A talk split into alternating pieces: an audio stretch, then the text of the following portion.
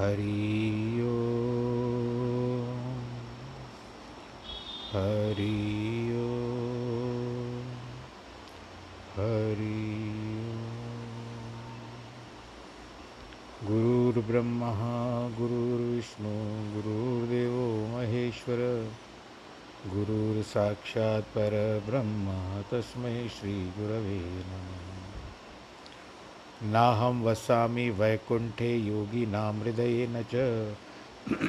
मद्भक्तां यत्र तत्र नारद। जिस घर में हो आरती, चरण कमल चितलाए, तहाँ हरि वासा करे ज्योत अनंत जगाए। जहाँ भक्त कीर्तन करे, बहे प्रेम दरिया, तहाँ हरि श्रवण करे सत्यलोक से सब कुछ दीना आपने भेंट करूँ क्या नाथ? नमस्कार की भेंट लो, जोड़ू मैं दोनों हाथ। श्री कृष्ण गोविंद, हरे मुरारे, हे नाथ नारायण वासुदेव। श्री कृष्ण गोविंद, हरे मुरारे, हे नाथ नारायण वासुदेव। हे नाथ नारायण वासुदेव श्रीनाथ नारायण वासुदेव नारायणं नमस्कृत्यं नरं चैव नरोत्तमं देवीं सरस्वतीं व्यास ततो जयमुदीरयेत् कृष्णाय वासुदेवाय हरये परमात्मने। प्रणतक्लेशनाशाय गोविन्दाय नमो नमः। ॐ नमो भगवते वासुदेवाय। हरि ओं नमो भगवते वासुदेवाय। प्रिय श्रोतागणों, संसार में व्यक्ति को आना पड़ता है, जाना पड़ता है अपने कर्म को, अपने तीन प्रकार के गुण, काल, ये सब निप, निपटा करके अंततः प्रभु के चरणों में जाना ही पड़ता है। वो भी नियमित नहीं है कि कौन जाएगा प्रभु के चरणों में और कौन जाएगा। अपने कर्म बड़े इसमें महत्व रखते हैं। इसके लिए अपने कर्मों पर ज़्यादा ध्यान देना चाहिए। यहाँ भूल से कर्म हो जाए तो ठीक है, उसका प्रायश्चित है, परंतु वास्तविकता में आप जानबूझकर कर्म करते हो तो उसका असर थोड़ा बुरा पड़ सकता है, क्योंकि यमराज और चित्रगुप्त कभी भी लिख, लिखने में चूक नहीं करते। तो महालेखापाल है मेन अकाउंटेंट है चित्रगुप्त। आज सीधा हम एक प्रसंग से शुरू करेंगे। दो ब्राह्मण भाई थे। एक ईश्वर भक्त था, जो सारा दिन पूजा पाठ में व्यतीत करता था। दूसरा व्यवहार के लिए पुरुषार्थ करता था। व्यवहारी भाई दूसरे को समझाता था कि तू भी उधर पूर्ति के लिए पुरुषार्थ कर।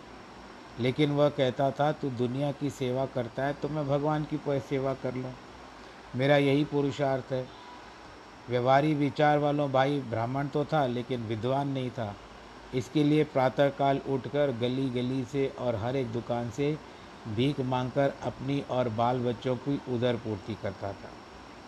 दूसरा, घर में बैठकर भगवान का भजन करता था और जो कोई दे जाता था, उसे जीवन निर्वाह करता था। भिक्षांग मांगने वाला कोई भाई एक शुभ दिन राजा के द्वार पर गया राजा को पहले ही विचार आया था कि आज के शुभ दिन कुछ गुप्त दान करूँ। अतः एक लौकी, जिसको हम लोग कद्दू बोलते हैं, मंगवा कर उसमें हीरे जवाहरात भर करके बाहर से वही रूप बना करके उसको दे दी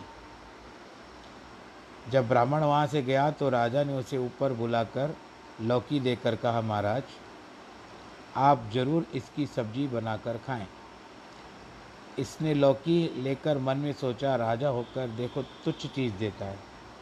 आज शुभ दिन पर भी दान कित, कैसे कर रहा है एक लौकी? घर पहुंचकर देखा तो उसका भाई बाज़ार से भाजी लाने के लिए जा रहा था।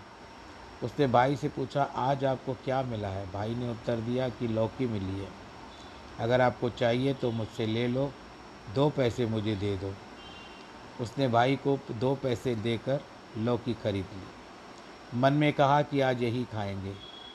घर जाकर लौकी को काटा तो अंदर से हीरे जवाहरात प्राप्त हुए। इसका प्रारब्ध ऐसा था कि घर बैठे ही धन की प्राप्ति हुई, क्योंकि उसको भगवान पर विश्वास था और भक्ति के सिवाय यह और कोई व्यापार नहीं करता था। संत और महात्मा गृहस्थियों को यही शिक्षा देते हैं कि भगवान में पूर्ण विश्वास रख करके व्यवहार करो। और प्रारब्ध प्रारब्ध को उत्तम बनाने के लिए नाम का जाप किया करो। महात्मा लोग इतने शक्तिशाली होते हैं कि मरे हुए प्राणी को भी ज़िंदा कर देते हैं। यह सभी नाम की महिमा है, जिन्होंने नाम का लगातार जाप करके अपने अंतकरण को शुद्ध किया है। प्रकृति, जिसको हम लोग नेचर कहते हैं, वो भी उनकी दासी बन जाती है। और उसकी सेवा कैसे नहीं करेगी, बताइए? प्रारब्ध केवल महात्माओं की नहीं, बल्कि सबकी दासी है। अगर आप चाहो तो इतना भाई सिमरन करो, नाम जपो क्योंकि सब जगह किसी भी संतों के पास जाओगे, जो आपने गुरु किए हुए हैं, उनसे भी पूछोगे तो उनका एक ही उद्देश्य रहेगा एक ही बात बताएँगे कि नाम सिमरो, नाम जपना आरंभ करो। किंतु प्रारब्ध को गतिशील करने के लिए ईश्वर भक्ति का प्रयत्न अवश्य करना चाहिए। अगर आप पुरुषार्थ करते हो तो इसका अर्थ ये नहीं कि आप सारी दुनिया छोड़ करके, वर्तमान युग में, समय छोड़ करके आप ईश्वर भक्ति करो। ईश्वर भक्ति करिए, बड़े आराम के साथ करिए, परंतु इस समय वो जो संतों की बातें आ रही है, ये तो बहुत उस समय की बातें थी जब बिल्कुल जिस तरह से हम लोग कहते थे कि इतने सब कुछ, भाई, आवश्यकता नहीं होती थी, केवल रोजी रोटी के लिए आदमी करता था। पर आज रोजी रोटी के सिवा आपको और बहुत कुछ सारी वस्तुएँ चाहिए तो किस तरह से चलेगा? पुरुषार्थ भी करो, पुरुषार्थ के साथ परमार्थ भी करो। यानी प्रभु का नाम भी लो। अब इस तरह से है कि कभी कभी भगवान जी आपकी बहुत बड़ी परीक्षा ले लेते हैं। तो उस समय हम प्रति, उस परीक्षा में कै, कितने उत्तीर्ण होते हैं, उसमें हमको देखना है। एक ब्राह्मण थे, वो सदैव भगवत गीता का पाठ करते थे।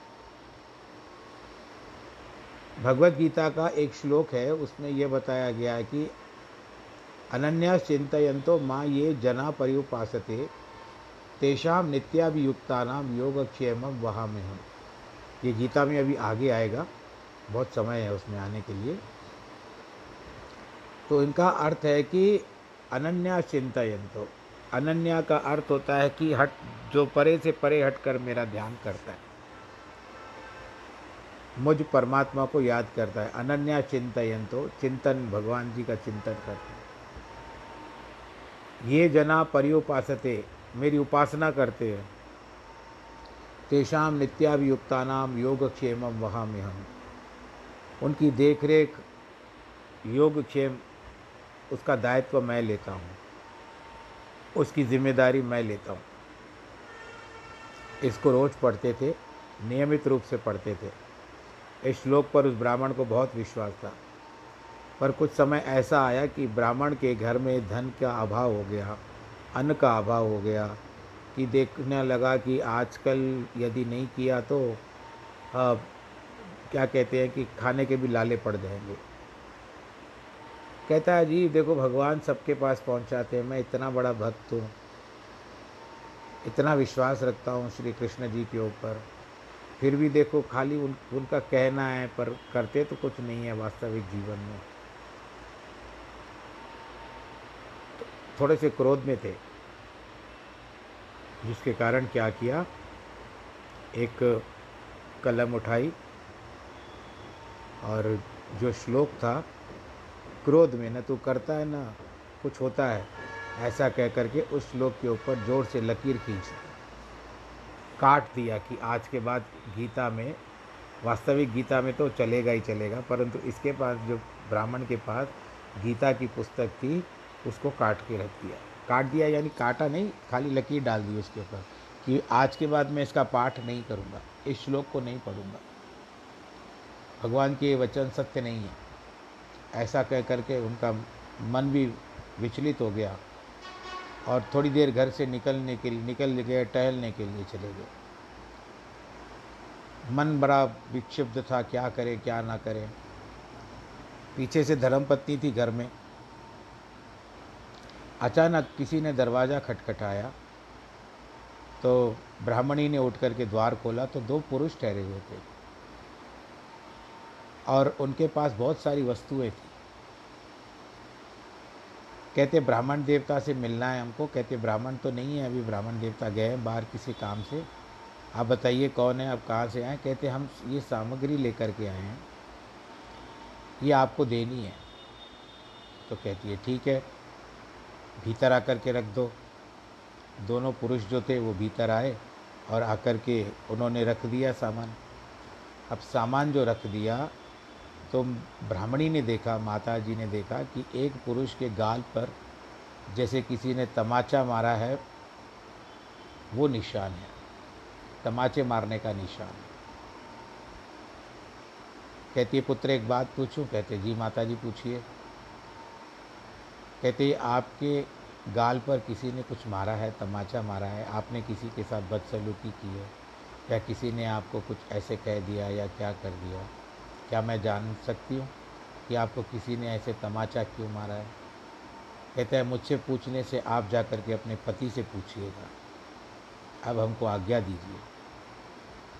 और फिर भी वो पुरुष मुस्कुराता हुआ निकल गया, जिसके मुख पर जैसे तमाचा या झापड़ लगाने का निशान था। दोनों चले गए। बहुत देरी के बाद ब्राह्मण घर को आए। तो अचानक इतना सारी व्यवस्था देख करके, इतना सारा अनाज, फल, मिठाई इत्यादि देख करके आश्चर्य में आ गए। कहते, कहाँ से आया? कहते, पता नहीं, आपके जाने के बाद दो पुरुष आए थे और उन्होंने कहा कि ये सीधा सामान देना है। कि अच्छा ये तो खुशी की बात है। परंतु कहती है कि एक पुरुष के ऊपर जो था, व्यक्ति था, उसके गाल पर तमाचा था, जिसी, किसी ने उसके ज़ोर से थप्पड़ मार दिया तो मैंने उससे पूछा कि किसी ने आपको मारा है, क्या किया है? तो उसने कहा कि आप जा कर के अपने पति से पूछो, उसने मुझे तमाचा मारा है? बोले कृष्ण कन्हैया लाल की जय। उसने मुझे तमाचा मारा है। कहते, मैंने कब मारा? किसको मारा? बहुत सोच विचार करने लगा, कब मारा मैंने किसी को भी? आखिर आया, कहते, मुझे कुछ लगता है, मैं गीता का पुस्तक, क्योंकि उसको उत्तर कभी भी गीता में मिल जाता था। जब गीता का वही पन्ना आया, उसके सामने खोलते खोलते जब यहाँ पर ज़ोर से लकीर लगा दी थी तो उस समय में उसने देखा कि ये जो मैंने भगवान जी के वचन को काटा है उसका अर्थ है कि मैंने भगवान जी को तमाचा मारा है। बोलो कृष्ण कन्हैया लाल की जय। रो रो करके उसकी हालत बुरी हो गई। है भगवान जी से बार बार क्षमा मांगने लगा, प्रभु। मानता हूँ कि आप देर सवेर, क्योंकि आप तो कुंदन बनाना चाहते हो अपने भक्तों को। पर हम लोग हैं कि उसकी प्रतीक्षा नहीं कर सकते। आपको डोरा पे उल्लाहने देते रहते हैं और कुछ न कुछ ऐसा ऐसा, ऐसी भूल करके बैठते प्रभु मुझे क्षमा कर दो, मैं एक थोड़ी देर के लिए भी नहीं रुक पाया। तो यह बात होती है कि हमारा धीरज जो होता है, वो धीरज कभी कभी हमारा साथ छोड़ देता है। तेईसवां श्लोक कथ्य कह रहे हैं,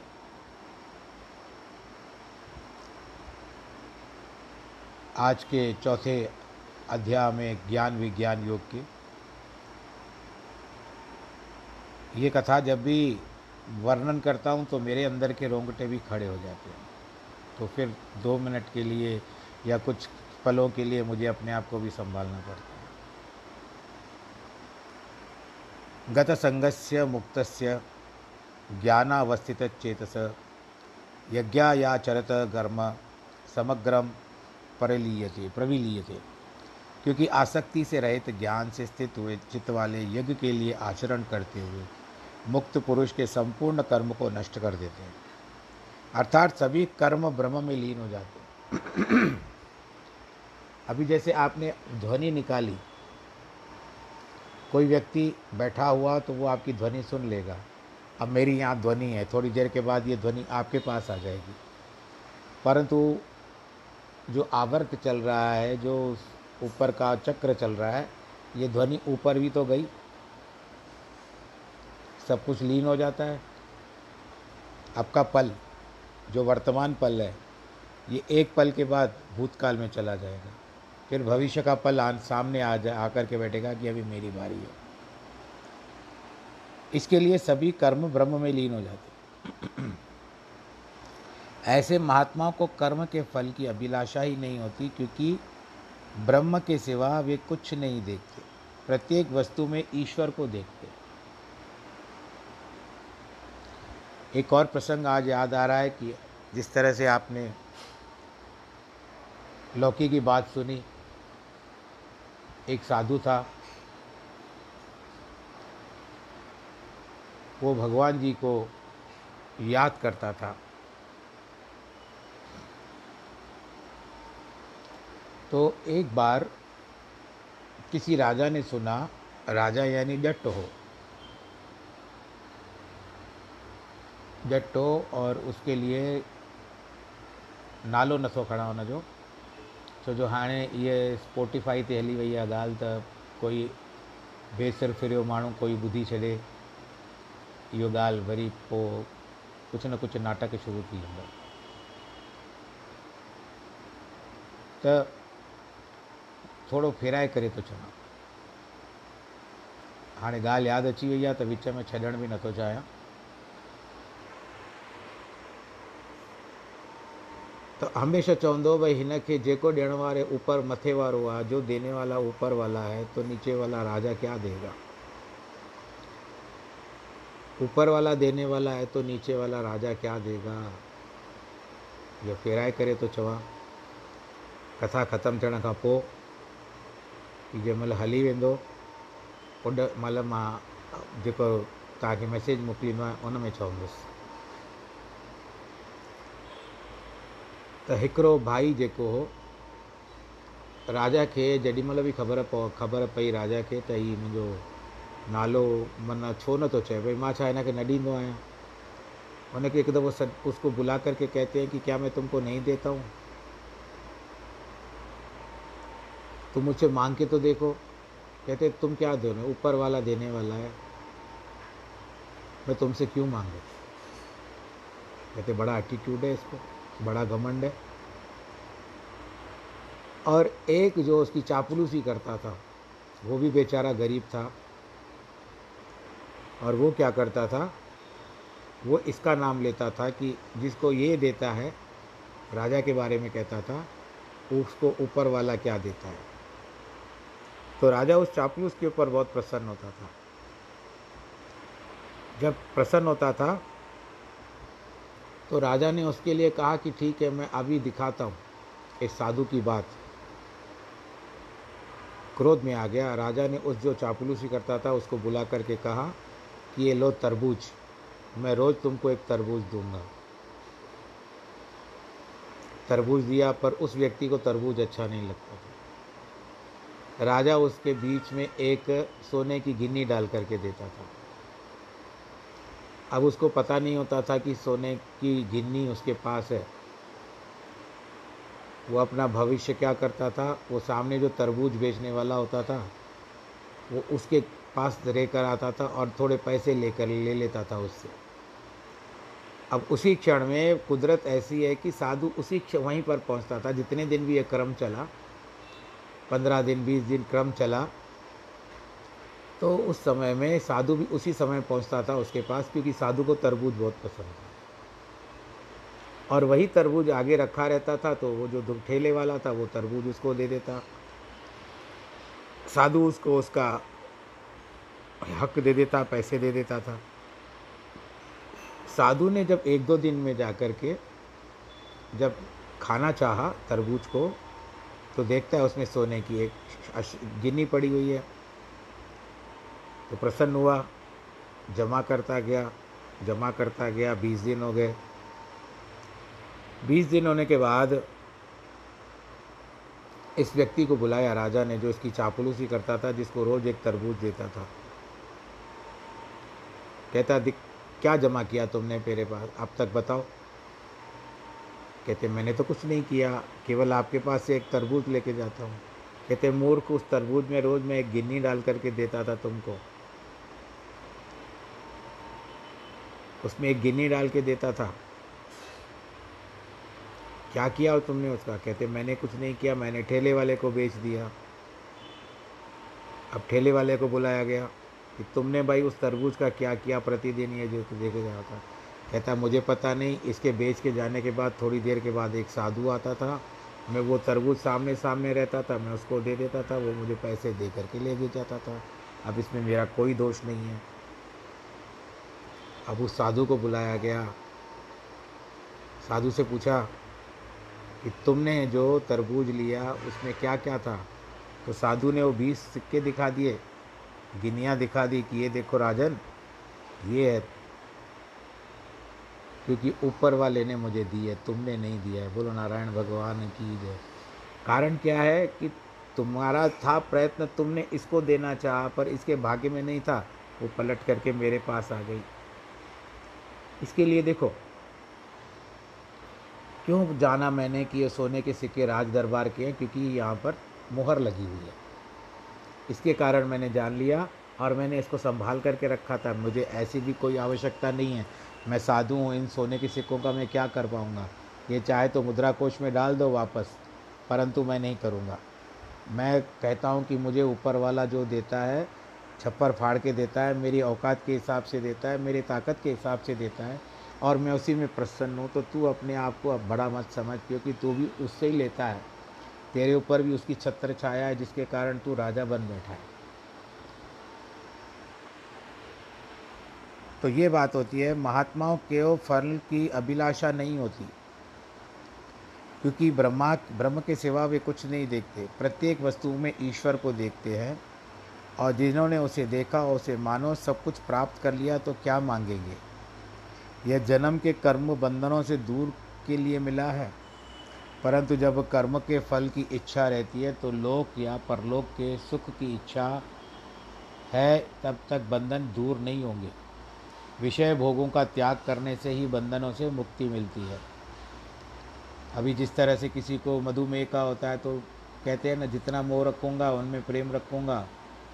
तो मेरा जो विवेक भी काम नहीं करेगा, बुद्धि भी काम नहीं करेगी, मेरी आसक्ति बढ़ती जाएगी, जिसके कारण अधिक बीमार हो जाऊँगा तो उनसे जो उसको विकार करती है मधुमेह में, उन वस्तुओं का त्याग कर देता है। उसी तरह से फिर कहता है, अभी अभी मैं बड़े आनंद के साथ हूँ। मैंने इन इन वस्तुओं का त्याग कर दिया। तो ये संसारिक वस्तुओं का त्याग करने के पश्चात ही मनुष्य के मन को शांति मिलती है। परंतु आज के तारीख में ये थोड़ा मुश्किल है। विषय भोगों को नाशवान और दुखदायक जानकर अपने मन को सत्यचित्त आनंद स्वरूप आत्मा में रखना चाहिए। शरीर और इंद्रियों से ऊपर उठकर अपने को आत्मा जानकर ब्रह्म पद में लीन हो जाता है। इसलिए ये आवश्यक है कि शुभ कर्म और उपासना से जो कुछ भी करे वह सांसारिक पदार्थों की फल की इच्छा न रखकर ईश्वर को अर्पण करे। अब आप हमारे साथ जुड़े हुए कई लोग इस पॉडकास्ट के द्वारा आप सुन रहे हो। पर ऐसा भी है कि कितने लोग जुड़े, परंतु उनके भाग्य में नहीं है। किसी के पास खुल नहीं रहा है, किसी ने कोई प्रयत्न नहीं किया। तो ये भी तो एक विचार देखिए, मैं कोई बड़ाई नहीं कर रहा हूँ, पर उनके भाग्य में नहीं है, जिसके कारण वो नहीं सुन पा रहे।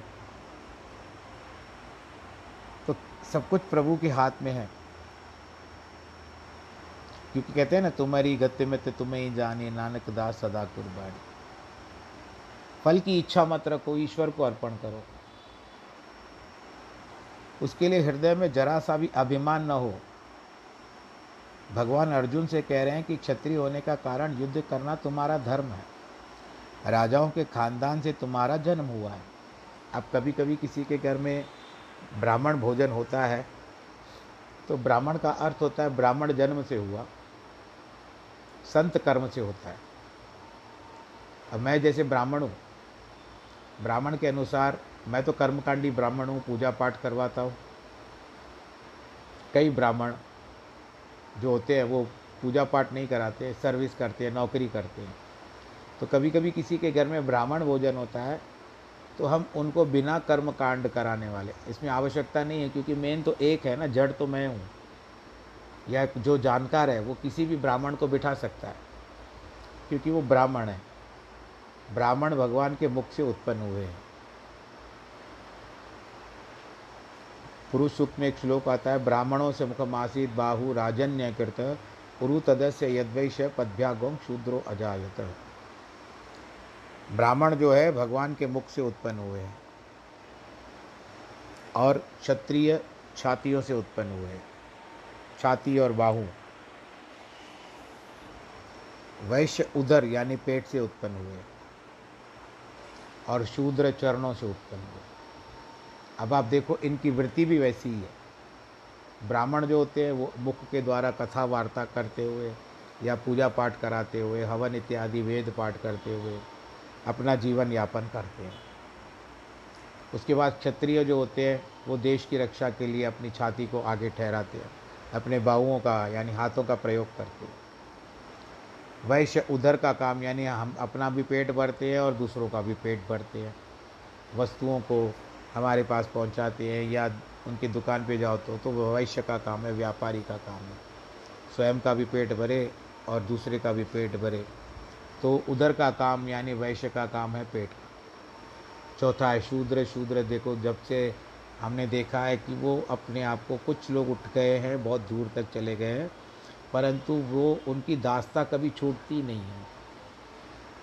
तो उनका कार्य ही सेवा करने का है। इसके लिए कहते हैं कि तुम्हारा धर्म क्षत्रिय का है, उसका धर्म निभाओ। राजाओं के खानदान में तुम्हारा जन्म हुआ है। अतः और हार और जीत का ख्याल न रखकर निष्काम होकर के युद्ध करो। सब कुछ परमात्मा को अर्पण करने से तुम्हें युद्ध में किसी का वध करने का कोई फल नहीं मिलेगा। जो मनुष्य सुख और दुख का विचार न रखकर सभी के, सभी धर्म कर्म के अनुसार करता है और धर्म के अनुसार करता है, वही सत्य के रास्ते पर चलने वाला मनुष्य है। अंत में कर्मों के बंधन से मुक्त होकर परम पद को प्राप्त करेगा। आजकल के कारण इसी कारण होता है कि जो वर्तमान दिशा चल रही है उसमें हम लोगों के पास ज्ञान की बहुत कमी है। केवल अपने शिष्य को पुस्तकों का ज्ञान बताकर धन नहीं लूटना चाहिए। इसके लिए पुस्तक का ज्ञान मैं भी आपको बता रहा हूँ, परंतु मन में भी जो बातें होती है वो साथ साथ आपको बताता हूँ। धर्म के ऊपर ही चलने की आवश्यकता है। किसी परिवार या जाति से के सब लोगों के अगर देने की भावना है तो उस परिवार के सब लोग आनंद से रहते अगर दूसरों से लेने की अभिलाषा अधिक है तो वह जाति एक दिन छिन्न भिन्न होकर के नष्ट हो जाती है कि जब देखो लेते रहो लेते रहो लेते रहो और उसके पर बदले में कुछ करो मत, नहीं तो छिन्न भिन्न हो जाएगा। जब प्रत्येक प्राणी देना सीखता है तो मानो उसमें धर्म का प्रादुर्भाव होता है। लेकिन इच्छा अधर्म और पाप की मनोवृत्ति है। हर एक मनुष्य को ऐसा समझना चाहिए कि दूसरे के भलाई के लिए करने से हमारा भलाई होगी। यही एकमात्र सुख का मार्ग है। प्रत्येक को इस श्लोक के कथन की अवस्था प्राप्त करनी है, नहीं तो मनुष्य जन्म व्यर्थ जाए। अब अभी पंडिताई के का भी घमंड नहीं करना चाहिए। बहुत अच्छा ज्ञान है और कईयों को आदत होता है कि सब जगह अपनी पंडिताई ठोकते हैं। पंडिताई का अर्थ नहीं कि ये पढ़ा लिखा ही पंडित होता है तो कभी कभी सामान्य ना ज्ञान का भी आवश्यक होना ज़रूरी है और कुछ व्यक्तिगत बातें भी होती है और कुछ प्रक्रियाएँ जो प्रैक्टिकल जिसको रहती हैं, उसको भी सीखना प्रक्रियात्मक बातों को भी जानना आवश्यक है। पोथी पढ़ पढ़ जग भया पंडित भया न कोई ढा ढाई अक्षर प्रेम का पढ़े सो पंडित हो। ऐसा भी कहा जाता है। एक पंडित जी जी थे उन्होंने सारे शास्त्रों को पढ़ के रखा था। उनको अपने विद्वता पर बड़ा अभिमान था, घमंड था। वो एक बार, सुनियो योगी, आपकी भी बात ये, एक बार उनको किसी दूसरे किनारे जाना था। तो बीच में नदी पड़ती थी, इसके लिए उनको दूसरे किनारे को पार करने के लिए एक नाव को नाव वाले को और नाव वाले को भी उस दिन कोई ग्राहक नहीं मिल रहा था। पंडित ने कहा, भाई ठीक है, मैं तुमको पैसे दे दूँगा, पर तुम्हें तुरंत मुझे पहुँचा दो। तो नाविक ने मान लिया, बैठ गए, नाव चलने लगी। पंडित को बैठा आना ही आप कम से कम दस पंद्रह मिनट या बीस पच्चीस मिनट का रास्ता था दूसरे किनारे पर पहुँचने का। तो कहते हैं कि, भाई बताओ, क्या चल रहा है तुम्हारे जीवन में? कहते, कुछ नहीं, बस प्रातःकाल आता हूँ, मैं केवट हूँ, नाविक हूँ। सुबह को आता हूँ, नाव में लोगों को बिठाता हूँ, वो दूसरे किनारे जाते हैं, फिर दूसरे किनारे वाले मेरी नाव में बैठते हैं, फिर पहुँचाता हूँ। कहते, इन सब में से भी कभी कुछ पूजा पाठ का ध्यान किया है? कभी कोई ज्ञान की पुस्तक पढ़ी है? कहते, नहीं, मैं तो क्या कहते हैं, काला अक्षर, भैंस बराबर हूँ। बचपन से लेकर के मैंने कुछ सीखा नहीं है। इसके लिए प्रभु, अभी मैं जो सीख चुका हूँ, बस उसी के ऊपर मैं आधारित हूँ और गुज़र रूप पसर हो जाता है। कहते अरे, आध्यात्मिकता भी बहुत आवश्यक है। उसको भी ध्यान दिया जो। तुमने प्राथमिकता इसको दे दी है, प्रायोरिटी। परंतु ये सब काम आने वाला नहीं है। आध्यात्मिकता पर ध्यान कहते, ठीक है, आगे ध्यान दूँगा। कहते, चलो बताओ जजमान, अभी मैंने तुमसे बात छेड़ी है तो मुझे ये बताओ, थोड़ी विद्वता प्रकट कर रहा था उसके ऊपर। शान पट्टी मार रहा था जिस तरह से। पंडित जी। कहते, मुझे ये बताओ, तुमने रामायण का पाठ किया है? कहते, मैं आपको पहले ही कह रहा हूँ कि मैं काला अक्षर, भैंस बराबर हूँ। इसके लिए मुझे नहीं आता कहते, सौ होते हैं सौ में से पच्चीस प्रतिशत जिन जीवन तुम्हारा ऐसे ही व्यर्थ गया। तुमने रामायण नहीं पढ़ी। बहुत बुरी बात। कहते, जो मेरा, मेरे भाग्य में होगा, मैं कुछ नहीं कर सकता। फिर नाव आगे चली। पंडित को भी चुप रहा, नहीं जाता था। फिर कहता है, बता, ये बताओ कि तुमने श्रीमद् भागवत पढ़ा है? अब नाविक कहता कि मैं इससे अच्छा फंस चुका। अब जब इसको बार बार कह रहा हूँ कि मैंने पढ़ा नहीं है, पढ़ा नहीं है, कुछ भी मुझे पढ़ना आता नहीं है, अक्षर नहीं आते हैं लिखने, पढ़ने। फिर भी ये निरंतर वही मुझसे पूछ रहा है कि तुमने रामायण पढ़ा है और तुमने भागवत पढ़ा है। अब आप देखो, उस समय में टीवी सीरियल तो थे नहीं।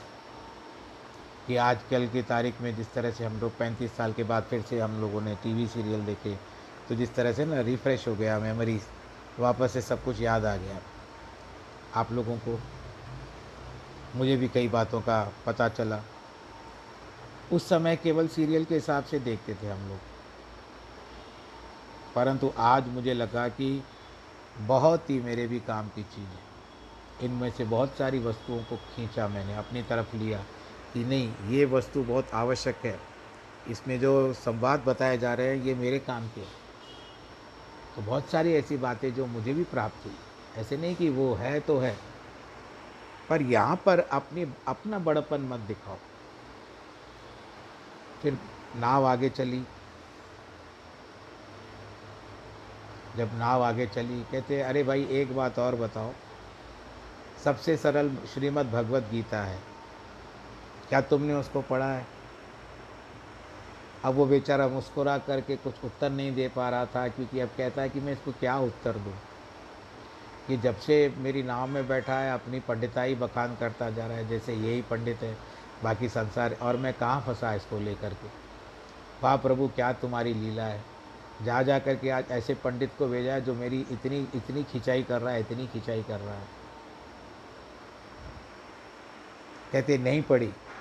कहते, बस, रामायण नहीं पढ़ा तो सौ में से पचहत्तर, चौबीस, पच्चीस प्रतिशत तुम्हारी आयु यानी तुम्हारा जीवन व्यर्थ हो गया। उसके पश्चात तुमने श्रीमद् भागवत नहीं पढ़ी है तो उसके कारण भी तुम्हारा पचास प्रतिशत जीवन व्यर्थ गया। और तीसरी बात है, तुमने श्रीमद् भगवत गीता भी नहीं पढ़ी। तो अब ये मैं बताता हूँ कि सौ प्रतिशत में से तुम्हारा पचहत्तर प्रतिशत, जिसको सेवेंटी फाइव परसेंट कहते हैं, वो जीवन तुम्हारा व्यर्थ कहता है, मेरे भाग्य में जो भी लिखा होगा, उसको मैं सहज स्वीकार करता हूँ। इतने में अभी तक किनारा दूर था। अब ये विश्वास करिए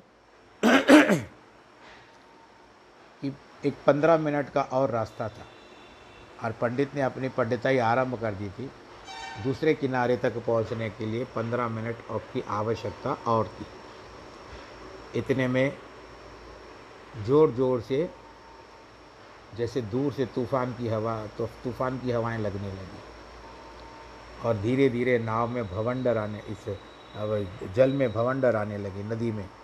उफान में आने लगा, नाव हिलने लगी। अब आप इसका क्लाइमैक्स मुझसे मत पूछिएगा। नाव हिलने लगी। अब जो नाविक था वो कहता है, पंडित जी, घबरा गया पंडित। कहते, भाई, कुछ करो। कहते कहते हैं कि आपको तैरना आता है? पंडित ने कहा, नहीं भाई, मुझे तो तैरना आता नहीं है। मैंने तो सारा जीवन केवल पढ़ाई लिखाई में अपना व्यतीत कर दिया मुझे तैरना आता नहीं। तो कहते, पंडित जी, अब मैं आपको एक बात कहूँ। मेरा रामायण न पढ़ने के कारण 25 प्रतिशत गया। उसके बाद भागवत न पढ़ने के कारण 50 प्रतिशत गया। भगवत गीता नहीं पढ़ी, पचहत्तर प्रतिशत चला गया। पर आपने तैरना नहीं सीखा। आपका सौ प्रतिशत जीवन अभी जाने वाला है। बोलो, कृष्ण कन्हैया, लाल की जय। क्योंकि मुझे तैरना आता मैं तैर करके पार कर जाऊँगा। अगर नाव डूब गई तो मैं पार हो जाऊँगा। लेकिन मैं आपको कैसे बचाऊं, आपको तैरना भी सीखना चाहिए था। आपने तो सौ प्रतिशत ज़िंदगी अभी आपकी जा रही है। मेरी गई सो गई। मुझे उससे कोई लेना देना नहीं है, परंतु आपकी तो सौ प्रतिशत जीवन जा रहा है तो इसके लिए सभी बातों पर ध्यान दो। कि अगर आपको कुछ आते नहीं है, नहीं, आपको आता भी है तो दूसरों के ऊपर अपनी शेखी मत बजा दो। अपनी पंडिताई को प्रकट मत करो। बस यही बात है कहने की। तात्पर्य यही था। तो इसके लिए हम सोचते हैं कि हम मनुष्य जीवन सबसे श्रेष्ठ है। चौरासी लाख में अगर हम लोग मनुष्य जीवन में जी रहे हैं तो हमारे ऊपर भगवान की बड़ी अनुकंपा है। उसने भेजा है कि मुक्त होने के लिए रास्ता दे रहा हूँ, जाओ। मनुष्य योनि में मेरा नाम जप करके पूर्व जन्मों के कर्मों को जो भी किया है, उससे मुक्त हो जाओ। और जा कर के अपने आप को संवार करके मेरे पास आओ। परंतु हम आ करके उसको लोक लाज में ख़त्म कर देते हैं, कर्मों में ख़त्म कर देते हैं, संगतों में ख़त्म कर देते हैं। तो इस तरह से फिर वही चक्र नर्क का फिर से चलता जाएगा। और आप कहाँ जाते हो इसका किसी को पता नहीं होता। जीवात्मा शरीर से निकल करके कहाँ पर प्रवेश करती है वो भी पता नहीं होता। फिर से ध्यान दीजिएगा कि आत्मा और जीवात्मा में दोनों में अंतर है। आत्मा प्रभु का स्वरूप है और जीवात्मा जो वास्तविक स्वरूप हमारा अंदर है, वही है। अब हम देखते हैं कि पशु में भी, पशु भी खाना खाते हैं, पशु भी पानी पीते हैं, पशु भी विषयों में रहते हैं, पशुओं के द्वारा भी संतान की उत्पत्ति होती है। परंतु इसे क्या होगा? ज्ञानवान सारी सृष्टि को सुखदाई मानता है, क्योंकि वह आनंद स्वरूप ब्रह्म से ही सृष्टि की उत्पत्ति हुई। जब प्रभु नारायण जी जल में रहते हैं, इसके लिए भगवान जी को नारायण कहा गया है। नार संस्कृत में जल को कहते हैं और रहने के स्थान को अयन कहते हैं। इन दोनों को जोड़ दो। क्षीर सागर में भगवान जी का निवास है।